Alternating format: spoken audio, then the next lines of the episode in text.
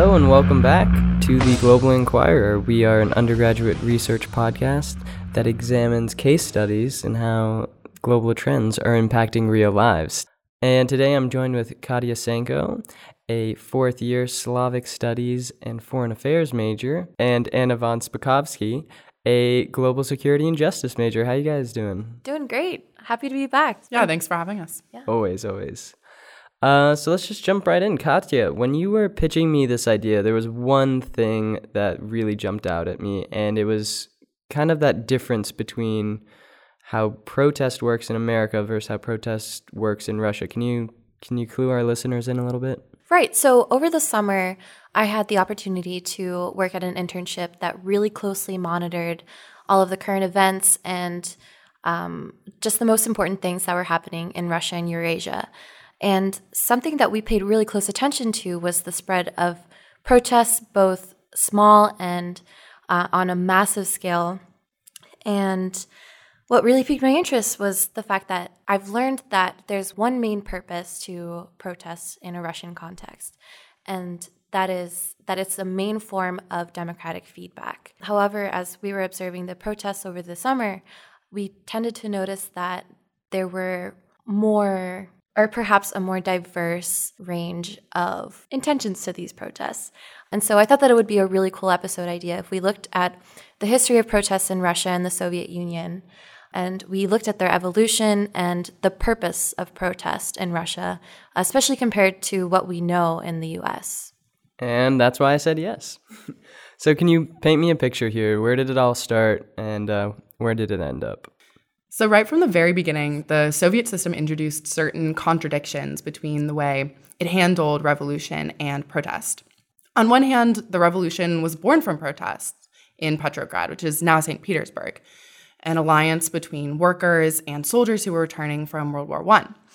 But at the same time, during the Russian Civil War, the Bolsheviks established a secret police called the Cheka, which was a precursor to what people know as the K G B today. They used it to carry out a Red Terror and to force certain sects of the population into compliance and conformity. So there's now emerged this popular conception that there really weren't protests in the Soviet Union. You know, people have this image of Stalin as an absolute dictator. They look at the Great Terror of nineteen thirty-seven, and it looks like to a lot of people like there just was absolutely perfect conformity. But when you look at the history, there actually were pretty consistent protests throughout the Soviet period. Of course, this waned and peaked at certain periods depending on the policies of whoever was in charge. I guess that's how I've always thought of it too, just kind of complete conformity, authoritarian rule, secret police are in the streets at all time. If you step out of line at all, you're You're in the gulags type of deal. Um, but that makes me wonder, what, what did it actually look like? Protests took a lot of different forms. In the early Soviet period, there were a lot of peasant rebellions, and they were rebelling against collectivization and grain seizures, particularly under Stalin in the early nineteen thirties. After Stalin, protests could take more of a peaceful form due to the cultural thaw that Khrushchev began. This started with de-Stalinization. He said what's known as the secret speech, in which he denounced some of Stalin's policies, and he actually let out um, a lot of people that were in gulags. But during this period, we also see emerge another contradiction, this vacillation between repression and acceptance that the Soviet system was never really able to reconcile. Because during this thaw, there were some dissidents that emerged, in particular, some people may have heard of Doctor Zhivago, which was a novel published by Pasternak, and it was also made into a movie. Another prominent author was Solzhenitsyn. He wrote a book called One Day in the Life of Ivan Denisovich, which was based on his own experience in the gulags. But unfortunately, during this period, we also saw repression of strikes, repression of dissidents and authors. The Sinyavsky and Daniel trial of nineteen sixty-six is a prominent flashpoint in this period. They were two authors who wrote short stories that denounced Soviet and Stalinist policies, and they were sent to labor camps, unfortunately. One important consideration in the decision whether to accept or repress these dissidents or these protest movements was the amount of Western acceptance or fame in the Western world that these dissidents were able to accomplish. For example, Alexander Galich was a prominent singer-songwriter in the late sixties and early seventies, but he came under significant persecution by the regime, and he was eventually stripped of citizenship and deported to France. Now, this is not a good outcome, but it probably would have been worse if he wasn't popular in the West. As the regime moved into the nineteen eighties, Gorbachev began his program of perestroika and glasnost, which basically means restructuring and openness. And this was his attempt to reform the system that he saw as increasingly broken. One legacy of this era and the failure of perestroika and the eventual disintegration of the Soviet Union itself is that people think liberalism in every sphere can't be done because all these reforms and the flourishing of civil society led to collapse and to disintegration. So where does that leave us? When Yeltsin came into power, um, and after the fall of the Soviet Union, he tried to implement a democracy in the early nineties, but he unfortunately just uh, released a series of disastrous economic reforms that led to high rates of corruption. He drove higher inequality, high inflation rates, life expectancy plummeted, and quality of life was absolutely horrible during the nineteen nineties. And so my first year that I'm looking at in terms of protest culture and the rise of protest culture in post-Soviet Russia is nineteen ninety-three with the constitutional crisis. So Boris Yeltsin attempted to dissolve the country's legislature, and that was not within his constitutional ability to do so. And so a series of highly unfortunate and highly politicized events ensued in which the Russian, quote-unquote, White House was barricaded and shelled, which led to the deaths of hundreds. Mass protests ensued, and not only in the Kremlin, but also across Russia. People became more politically active, and they protested against Yeltsin, but their intention wasn't necessarily political upheaval. It was just to express their discontent with the regime.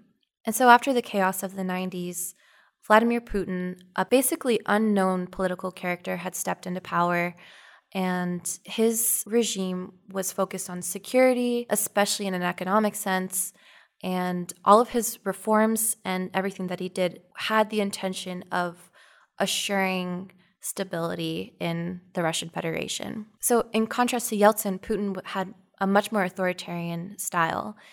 And even though Yeltsin had set up the infrastructure for a democracy in Russia, Putin is still keeping this kind of as a guild, but he has much different structures in the Russian government. And so today we laugh when we hear terms like Russian democracy or Russian elections. That doesn't feel right. And this is because although there are elections in Russia, and especially presidential elections, they're not a proper channel of democratic feedback. But is it really elections that gives a country legitimacy? Not necessarily. Rather, all governments still require popular support in order to be considered legitimate. So a mistake that's often made on our end, as on a Western scholar's end, is that we evaluate Russia's systems and its development as a developing democracy because of this infrastructure that Yeltsin had created, rather than the undemocratic regime that it actually is. And so just to frame our discussion today on protests in modern Russia and in Putin's Russia specifically, we have to look at the Russian Federation as an undemocratic regime that requires different channels of democratic feedback that aren't elections per se. Okay, so if I'm understanding you correctly, what you're saying here is its legitimacy doesn't necessarily lie in uh, a fully functioning democracy, but in other channels that we as Westerners have sometimes overlooked, and that channel being protests. Exactly, yes. And so there were protests over Putin's entire presidency. Through two thousand three, two thousand four, there were smaller scale protests over corruption, um, different environmental measures, but the common thread among all of these through his first two terms was that they were reactionary protests, and they were not mass-scale protests that had any focus on political upheaval. And because of what we just talked about, this new marker of success and evaluation, we should evaluate Putin's legitimacy by his approval rating. He had really high approval through his first two terms. Can you explain exactly what you mean about reactionary protests um, and how that differs from kind of what we have here in the U S, like we were talking about earlier, kind of more big picture protests about morals and cultural values? Yeah, it was protests on, it was reactionary protests on specific issues such as deforestation or import tariffs, foreign automobiles, and just really small things. And they're not kind of like the protests that we see in the West that are on a much more massive scale. And after that, how did things evolve? So people were generally content with Putin's regime and the stability that he had established. However, the largest mass protests in Russian history occurred in two thousand eleven and two thousand twelve with the inauguration of Putin for his third term as president. If you recall, he was the head of state between two thousand and two thousand eight. Then he spent four years as prime minister between two thousand eight and two thousand twelve while his pal Medvedev was president. And by doing that, he subverted the law against more than two consecutive terms as president. And so he kind of finessed the system so that he could be president again after Medvedev. Russian society was generally not content with this. People became politically aware as protesters organized what they called the March of Millions. And this was a demonstration for just elections, which encouraged people from the provinces to come out to the Kremlin, um, rather than, as they had been doing before, rather than just organizing parallel events at their home respective provinces. So thousands of people came out from a ton of different provinces in order to protest against the inauguration of Putin's third term as president. What happened was there was a brutal police response, which established the limits of protests and the limits of contention really quickly. So it crushed the hopes of preventing Putin's inauguration, and it also crushed the hopes of building up a pressure for regime change, which was the actual intention. Unlike before, that that was the intention of the two thousand eleven two thousand twelve protests. So the two thousand eleven two thousand twelve protests were a major turning point in terms of protest culture in Russia. What they did achieve was the growth of online discussions. You could see a subculture emerge with groups like Pussy Riot. Kitchen conversations evolved where people were openly critical of Putin and they expressed their dissatisfaction um, with Putin and the United Russia Party. And smaller grassroots protests that were more politically engaged started to ensue over the Russian Federation. However, people were still pretty discouraged from the brutal police response from actual mass gathering. So this brings us to this summer, this past summer, this summer two thousand nineteen, where, as I said earlier, protests had spread across Russia, and the second largest protest ever, the second largest mass protest ever seen had occurred in Moscow in July. And so this protest was triggered over the Moscow mayor elections, where virtually none of the opposition candidates were allowed to participate in the election. And people took up arms over this, and they took to the streets to protest again for just elections and for a fair electoral process. Hundreds of demonstrators were jailed, and among them were famous actors, singers, and journalists, which had gained a lot of social media attention. But what's interesting about the two thousand nineteen protests, especially compared to protests in the past, is that it has more of a Western style to it. Between the social media posts and between the hashtags that are ensuing, and especially because the protest wasn't just a reaction to the Moscow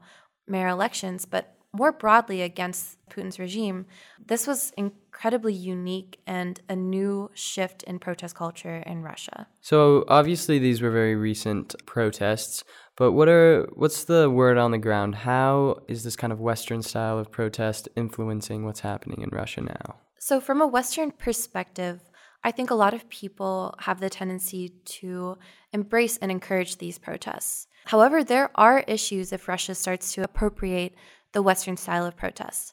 The West and the United States' primary channel of democratic feedback is well institutionalized, and although this may be a disputed take, protest in the U S is a part of a system of what many call folk politics, which is often, it means that protests are often more habit than solution, more demonstrations of public awareness, rather than what they have in Russia, which is reactive feedback. And so if the nature of protests in Russia evolve toward that direction, toward a more American style, then there's the risk that political activism would be delegitimized in Russia. And this is bad both for the Russian people and for the government. On one hand, the Russian people need to continue to voice their concerns, and they need protests as an accurate form of democratic feedback. And on the other hand, the Kremlin also needs accurate reactions to gauge how to maintain legitimacy and support. For example, when I was in Russia in the summer of two thousand eighteen, there was massive controversy over proposed pension reforms. So small-scale protests erupted throughout my little city that was east of Moscow, and my near pension-age teachers were getting really upset about it and were speaking openly against pension reforms. And so what these pension reforms entailed was raising the pension age for men from the age of sixty to sixty-five and for women from fifty-five to sixty-three. So the average male life expectancy for men in Russia is just sixty-seven. And so this would mean that the average male would only enjoy two years of retirement. And so there was massive controversy over this, especially because the reforms weren't accompanied with healthcare reforms, as a lot of people demanded. And so in order to soften the blow of the reforms, Putin did respond to the protests, but only slightly. And so instead of raising the age of for women from fifty-five to sixty-three, he had only raised it from fifty-five to sixty. And because of the disdain for the pension reforms, there was actually a massive blow to Putin's fight for legitimacy.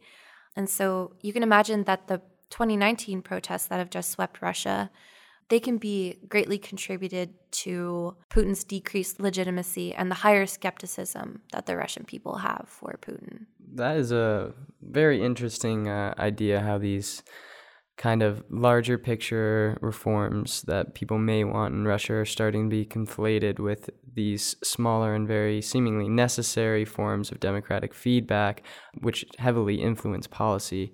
And it really seems like it's almost a function of kind of social media and internet and and westernization in a way. Would you say that's an accurate take? Yes, definitely. The West is influencing protest culture in Russia, and also, as we've been closely observing, protest culture in places like Hong Kong as well. I mean, it's it does seem like the the trend of globalization is sweeping all these different ideas up together, and protest culture across the world is changing. Just um Yeah, like you mentioned, in Hong Kong and in Taiwan, protests have become more prevalent, uh, and they've also become a little more contentious. I believe it was like the twenty fourteen umbrella protests were heralded as like some of the most peaceful protests, uh, and now we're kind of seeing a bit of a reversal from that. Uh, well, thank you guys for coming out here today. Uh, that was a pretty awesome topic, I, I'd like to think. Um, I hope to see you again soon. Thank you. Yes, thank you. This was fun. And that's all we have for this week. If you liked the episode, be sure to follow us on SoundCloud, Spotify, subscribe, like, comment, all that jazz. Get our name out there. We want the world to hear us. Uh, we've got a great episode coming up next week. We have Sarah Rocca talking about Venezuela and Puerto Rico and uh, the idea of democracy as a cure-all and how that can be a bit of a fallacy and um, used by politicians to, you know, cover up some more of the minutiae. And we'll see you next week.